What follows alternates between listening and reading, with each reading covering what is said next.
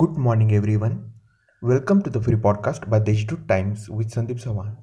Let's listen to the morning news bulletin. Amid growing demand for remdesivir, District Collector Suraj Mandhare has appealed to doctors that they should inform their patients and their relatives about the facts on remdesivir. Mandhare further said, a study by the World Health Organization has shown that remdesivir is only partially effective in treating COVID-19. Therefore, it is important for everyone to understand exactly how and when to use this medicine. The temperature is rising in the city and it is expected to rise further. On April 11, Nashikites experienced temperature rise up to 37.8 degrees Celsius. The rise in maximum temperature from 38 degrees Celsius to 40 degrees is expected in upcoming days.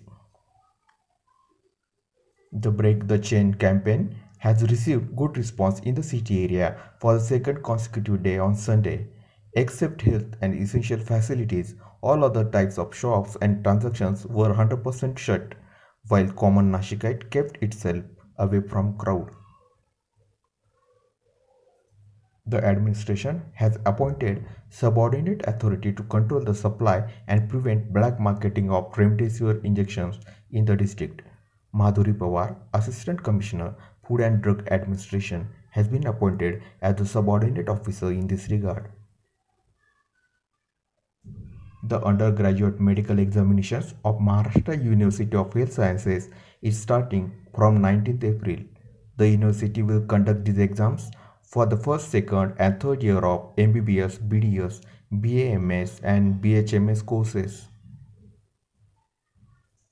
Shiv Sena leader and corporator Kalpana Chandrakant Pandey succumbed to the COVID 19 on Sunday. She had been undergoing treatment at a private hospital for the past few days. She represented ward number 24 in the CIDCO area for 15 years.